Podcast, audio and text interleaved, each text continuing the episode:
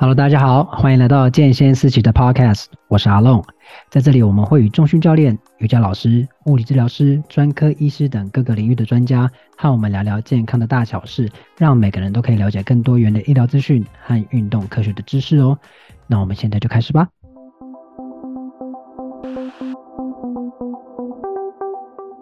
Hello，大家好，大家有没有在用那个 ChatGPT？哦，你有的话应该很熟悉，这也是最近的热门话题啦。很多相关的工具也跟着出现了嘛，就 AI 的工具。所以呢，在各个专业也开始接触到这一块的时候，其实很早以前就开始在讨论了嘛。那现在是已经有一个语言模型出现的时候，大家就开始仔细去看哎每一个领域上的应用。那我们健先思齐呢要讨论的话，就是跟物理治疗有关。那 ChatGPT 在医疗。好，或是呃物理治疗等等的这些领域，它又有可以提供哪些帮助？那今天我就要请从业人员来聊聊这件事情。今天请的就是康复治疗所大安所的院长大仁哥欧俊义院长。Hello，哎，大家好，哎，龙哥好，阿龙好。好的，好，那今天要麻烦那个啊、呃、大仁哥，嗯，欧院长，哦，你的名字越来越长了。哎，你有听过 ChatGPT 吧？哎有，我有玩过，哎，我有玩过。我跟他聊天过，对，OK OK，不要沉迷哦。啊，不会不会不会，就是说啊、呃，像这个呃大型的语言模型发展起来，我想了解的是说，在这个发展之下，对于物治疗哦，在治疗上啊或者流程上有没有帮助啦？好，那今天就要麻烦你从你专业的角度来帮我分析一下，看他未来的发展以及他现在的呃状况。那首先就是想要了解说，那在物一般来说，物理治疗在整个治疗的流程，从病患走进治疗间开始，它整个流程大概是怎么样呢？嗯，我我这么说好了，就是因为病患大概走进来的流程就会是啊、呃，假设在健保的环境里面，就是嗯，健保卡，然后刷卡，然后找资料，然后就缴钱，然后领取这个附件单。那就开始执行复健的动作了。嗯、那如果是以这个啊、呃、自费的，像我现在在这个物理治疗所工作的话，就比较不一样。嗯、就是啊、呃，我们通常第一次会先请患者，当然是填一些基本资料。那可能就是简单的姓名啊、过去的病史啊，或是最主要想要治疗的受伤的部位在哪里。那接着我们就会请他进进入诊间，那就开始做问诊的动作。哦，大概差别会是这样子。就问诊之后就开始治疗，治疗完那就是可能预约下一次的疗程嘛，大概是这样子。那我们就这时候就可能在 ChatGPT，你觉得在这个流程上它可以有给予什么样的帮助吗？我觉得有几个帮助了。假设我回想像未来如果这个 ChatGPT 越来越成熟，也许在一些行政的工作上面，它是可以啊帮得上忙。比方说未来发展出一台机器。找到患者走进来这个医院，他自己填好资料，那这个资料呢就可以送到医师或者是呃这个治疗师的手上，或是连到手机上面，那我们就可以看到这个患者的这个状况呢，就是一些简单的资料的整合或是建立，我觉得都蛮好的。这是一个我觉得可以有机会可能可以看到的一个点，就是自动化的部分，就是透过对对对。呃 AI 的建置跟学习，然后可以辨识。好，病人，然后自动核对资料，并且呃学习整个过程，一路到把这些病例啊跟看诊资料送到呃治疗师的面前。是是，OK，嗯嗯嗯。那当然，你有另外一个可能性，就是诶，因为我们通常在不管是医师或者是治疗师在看完患者的时候，嗯、其实都还是会记录患者的状况嘛。对对啊，所以在病例的记录上面，我觉得也有可能可以发展成。呃，用比如说口语的方式，嗯、或者是用一些啊、呃，我也不知道写一个什么程式吧，然后只要可能点几个键，嗯、这个病例就自动生成出来了，这样是，或是输入关键字，它就自己跑出相关的资料，而且文法正确。啊，是，当然要让它 一定要文法正确，然后确定内容无误。哎、欸，我们讲到这边，会不会有人不知道我们在讲 ChatGPT 是什么呢？哎、欸，对呢，我们都以为大家知道了。那龙哥，你要不要跟大家说明一下这个 ChatGPT 是什么？而 ChatGPT 它就是一个大型的语言学习模型，简单来说，它就是一个 AI 人工智慧。你可以在上面跟它对话，那从网页上跟它对话，它会就像一个人一样，会跟你互动。它的回复是很人性化的。它是有学习能力的，所以它就会越来越厉害，越来越厉害。这个是啊、现在大家在讨论的 Chat GPT，它现在已经出到一个 Chat GPT Four，但是它现在目前有资料上限制啊，它现在资料只更新到二零二一年的九月。所以在这之后，他根本不知道发生什么事情。这个大概是跟大家做一个简短介绍。如果大家觉得我讲的不完全，也可以欢迎跟我们说一下哦。那这这是我在使用上我对它的认识了。好，那接下来接下来要讲到就是治疗的部分了。在治疗上，大人哥你觉得会有帮助吗？治疗上吗？我觉得现阶段我很难想象，嗯，这个 AI 能够发展成变成一个治疗的协助诶，因为。我我想象中的这种治疗是，就是因为以物理治疗来说，还是以这个机器为主嘛，或者是以徒手治疗为主嘛，或是运动指导为主嘛。如、嗯、果真的很难想象说，哇，天哪，这种状态，然后要变成是一个，比方说未来发展出一个机器人，然后就告诉你说，嗯、呃，我你要做什么运动这样子，然后或者是要帮你做一些徒手操作的治疗。我觉得这个是我很难想象的啊、嗯，所以你说。它对治疗有帮助吗？我觉得目前，啊、呃，我不太能够有那个画面跑出来，是啊，很难想象嘛，哈。是是是。不过在治疗之前会有一个动作，应该就是我们对于他的在疾病的判定、评估吗？对，评估他的状况。你觉得这个部分有可能吗？就是他去讲出症状，然后就他从他的那个大量的资料库里面去找可能的状况。你在那个呃。啊、呃，康复治疗所的 IG 上面曾经也有 po 过嘛，就是说你尝试问那个 ChatGPT 说，请写出急性椎间盘突出的物理治疗计划这件事情。是，你可以跟我们说你在跟他互动过程中是怎么样的一个状况？好，我我觉得先啊、呃、这样说好了，撇开一些这个医疗法、嗯、或者是呃是一些法律上面的问题的话，嗯、我上次在跟 ChatGPT 算是。聊天的过程当中啊，啊，嗯嗯，我觉得他写出来的东西，呃，大致上算有框有完整的框架的，啊，不过他写出来的内容呢，呃，因为都是网络上搜寻得到，然后把它整合起来的嘛，所以内容有些，嗯、呃，资讯不见得是对的，但大部分来说都是是.是对的。对，嗯，那整体来说，我觉得它会比起你自己在做 Google Search 上面啊所找到的资讯，会是更有。系统性的，OK，对，嗯，那再来就是我们对于这个资料的确定性跟辨别程度了，因为它毕竟都还不是是一个成熟的发展嘛，嗯、所以它的错误错误率其实还算很高的，是，对啊，所以你说是拿来做诊断呢？我觉得不可能，因为诊断这件事情、嗯、啊，当然是得由医师来做嘛，这个是蛮蛮重要的一个怎么讲？一个情况啦，就是总不可能是一个你随便网络上找，然后就知道是什么问题嘛。当然，这个医师还是受过专业的训练的。就像你里面也有说，其实啊、呃，就算椎间盘突出或是腰痛这件事情，就是每个人的状况其实又不同。是啊。当然，病学名是一模一样的，然后可能发生的原因可能都讲得出来，但是就是因为每个人的身体状况、生活习惯不同。可能造成的原因，要去治疗的方向跟切入的角度也会不同，所以这个不是一个呃 ChatGPT 现在能够去处理的状态。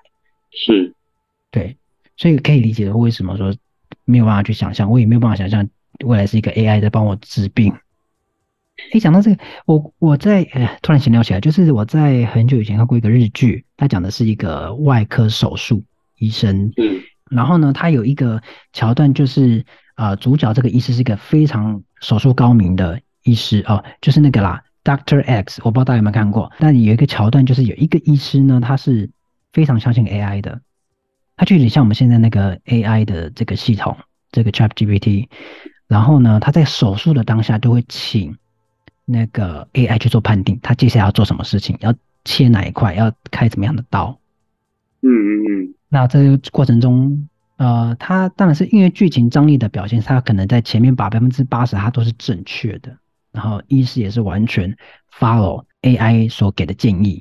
那当然是最后是由原本呃使用个人经验一个专业的方式去判定这个病患他最后他面对的状况，他他身体内有不同的。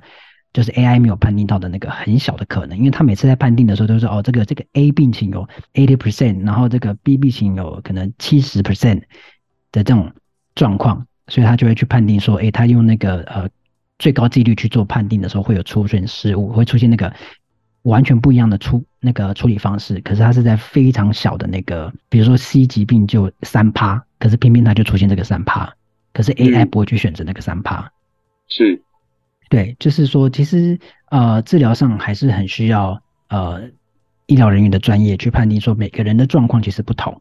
不是用几率，或者是用资料库去去评断一个病人的状况，这样子。对对对，我我我觉得你你你你说到这个剧，就让我想到 AI 的其实运算比较像是先从几率高的，或者说不会失败的这个选项开始执行嘛。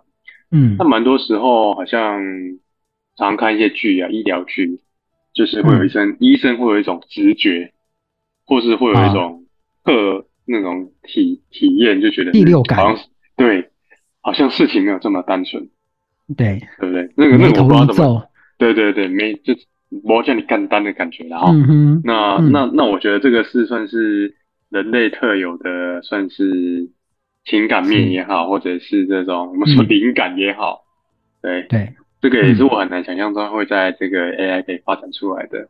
对，就我来看，我也会觉得说，我们会去看医生，或者说我们去治病的时候，我们也需要面对到人，因为这是人性面的问题。我不是只有病要治疗，我的情绪也要被支持。当一个这么理性，然后透过资料库去去理解我的的那个状况的时候，可能有时候我常常会被他吓到，因为他讲出来的东西都是我很害怕的。我有什么病？我有什么癌症？我有几趴的可能是这个癌症，然后我就会被他吓歪，但但也没有理我的意思。嗯。当然，未来不晓得会是怎么样，但是我觉得作为一个病人，应该会希望，呃，医疗人员也可以给我一些情绪上的支持，去理解我的状况。我觉得这个是目前看起来 AI 是没有办法去做到的。但我们讲 AI 只能从现在我们知道的这种状况去讨论了，因为未来也不晓得到底是怎么样。也许未来未来 AI 会是很有情绪、很有情感的，对不对？对，他最后就会告诉你人类。是在伤害人类了，就要统治人类啊！对啊，就是好像有部电影是这样子啊，机械公敌吗？还是什么的吗？对，机械公敌，还有什么那个 魔鬼终结者？对对对，之类的。呃，这是治疗面啊。那刚刚也有提到是说，呃，其实呃，在判定这些疾病的时候，其实会有一些错误的资讯。这个我在使用的时候也有出现状况，我去去测试它，比如说，哎。台湾有哪些事件？它的发展是什么样？可以帮我从某个角度切入讲。然后他就开始叙述那个历史事件，然后他就出现一个很奇怪的词，他就说这个事件发生在北部的洞蒜岛。洞蒜岛，啊，就是那个洞蒜，我们在喊洞蒜的那个洞蒜。我想说洞蒜岛在哪里？我还真的是打开 Google 去查洞蒜岛，没这地方啊。然后再回头查那个事件发生的地点，更没有这个地方。就他会有，因为他是抓网络资料，所以他有可能会被呃。那些资料误导，可能他抓取的资料是错误的，所以如果说今天要用一个 AI 去做判定的话，还是会有这个风险。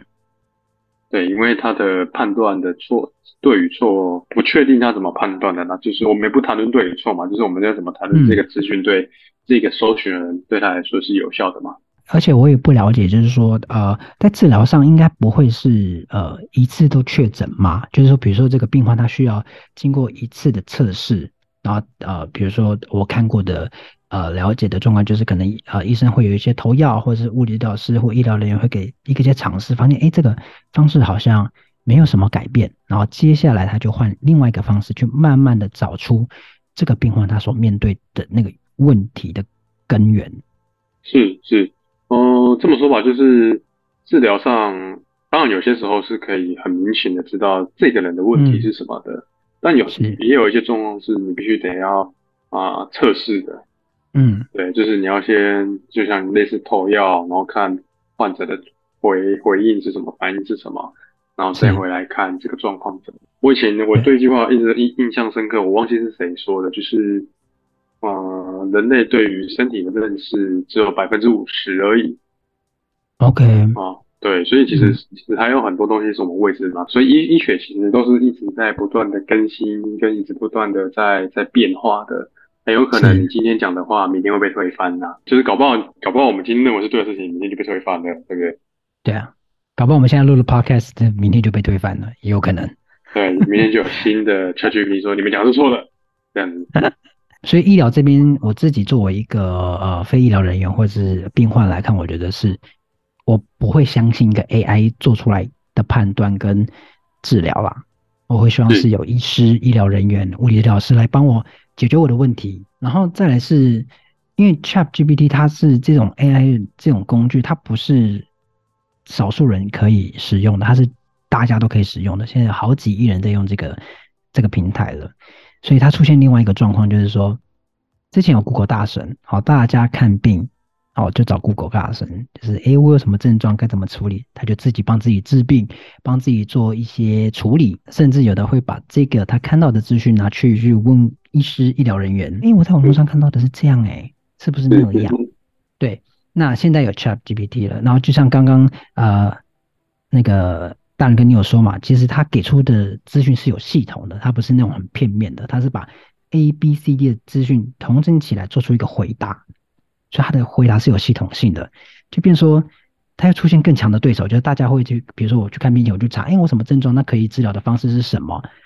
然后最后我就拿这个去，哎、那个呃，请问院长，哦，院长，我这个状况是不是 A？那我这边该用 B 治疗？但是你讲出来跟我不一样的时候，我就要开始说，啊，真的是这样吗？嗯，你觉得会不会有这种状况发生？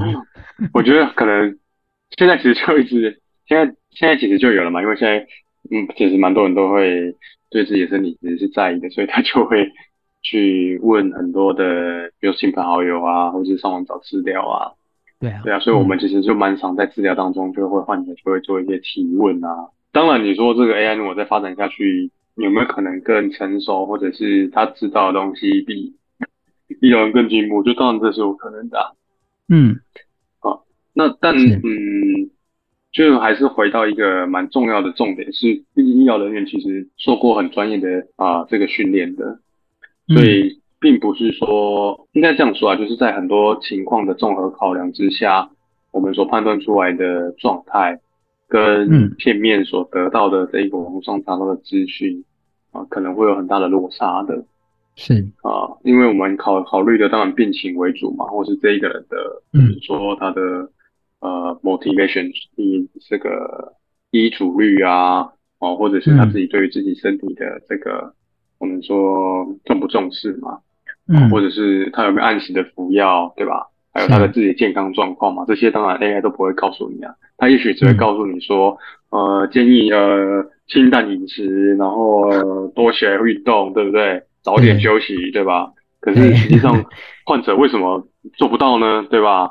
对啊，一定有他背后的一些想法跟理由嘛。那我觉得医病关系除了在这些专业的呃资讯的当然沟通上面呢，我觉得就像阿龙刚前面提到的，因为毕竟还是人对人之间的互动，这个之间的互动反而是建构医疗关系非常重要的一个环节啦。大人跟你这样讲，让我想到就是说，呃，ChatGPT 虽然很厉害，但是呢，它还是属于被动的。你要提问，它才会回答。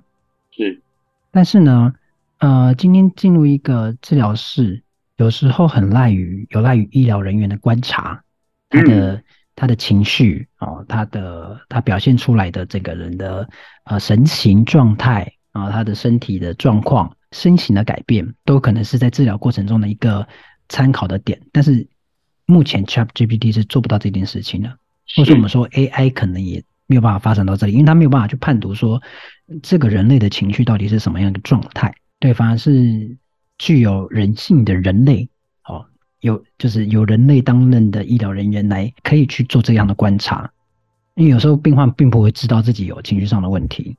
或者他的神情，他自己也不晓得，今天神情看起来是，呃，比较累的，或者是看起来比较呃消瘦的，可能自己都不知道。这个就会有赖说医疗人员去主动发现这件事情。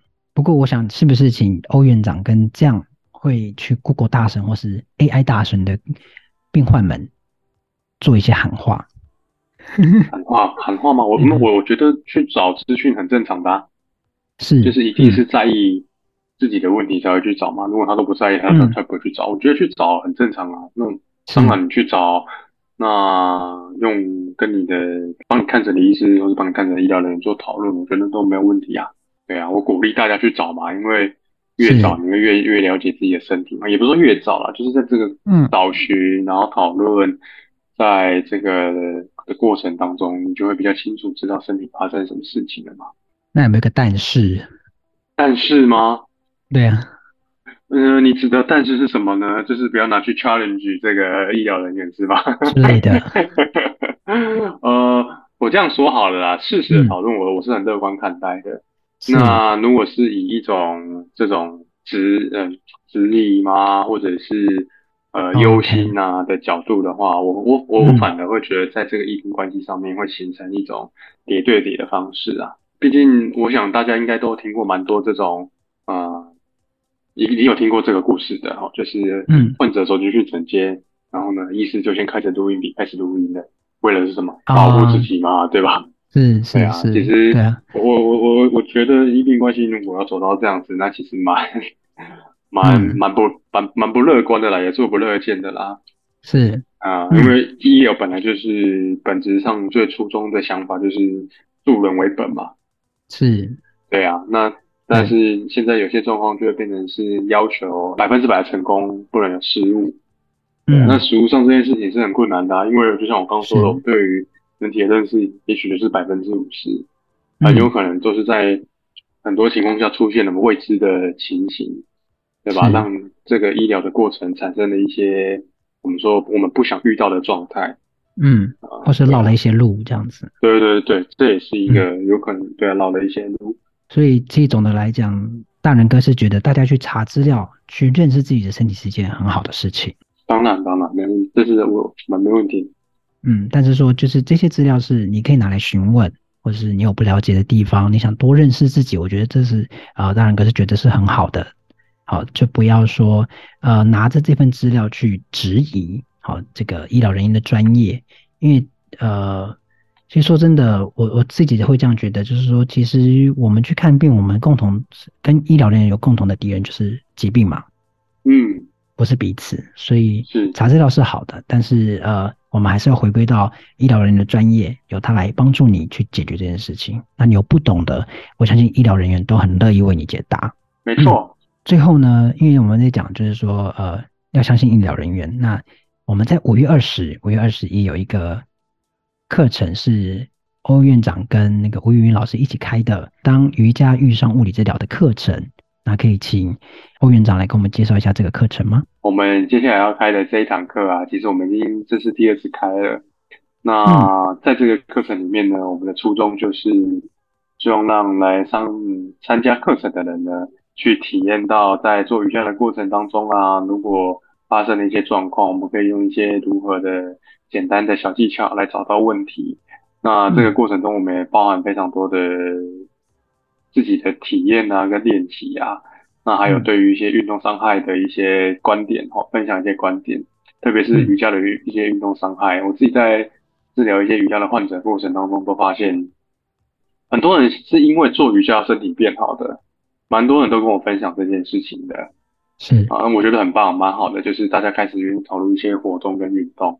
那也有一些一一定部分比例的人，是因为啊练了瑜伽一段时间之后，发现身体开始有一些本来受限的地方的，嗯，所以他们就有点灰心。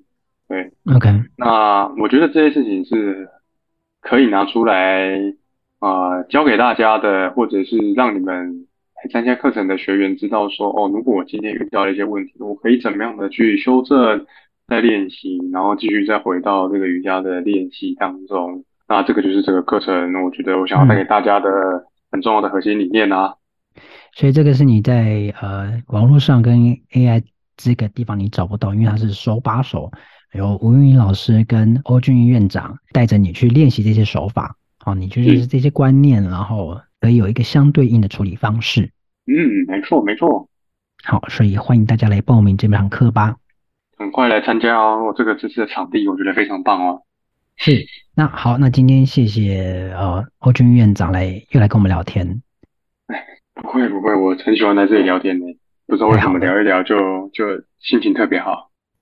OK。好，那 OK，我也要说，这样这样听你讲，我也很开心了哈。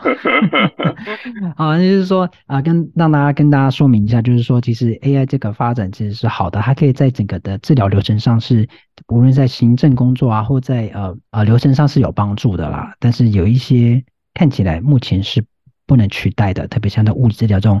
呃，有实际的呃治疗过程，它是有徒手治疗、运动治疗啊，有仪器仪器治疗，这都需要人的操作跟判定啊，特别是判定这判定你的病情，也需要有医师来看到你这个人，好，看你发生什么事情，才能理解你到底出了什么状况。那不能是有那种呃资料库啊，或是 AI 的同整来帮你找到你的病情，因为每个人状况不同嘛。好，嗯，那我们当然现在的 AI 的发展会越来越好，然后它是一个很好的工具，帮助我们在工作上可以有更有效率的去做我们想要做的事情，把时间放在那个重点上，而不是在一些行政书要很花时间这样子，反而卡住了很多事情。好，那今天再次谢谢欧院长啦。好，谢谢阿龙的邀请。如果你喜欢这个频道，记得追踪我们。如果你有任何问题或想了解更多的主题，都可以到我们的脸书或 IG 私讯让我们知道。相关的链接我都放在资讯栏里喽。那我们就下次再见喽。我是阿龙，拜拜。拜拜。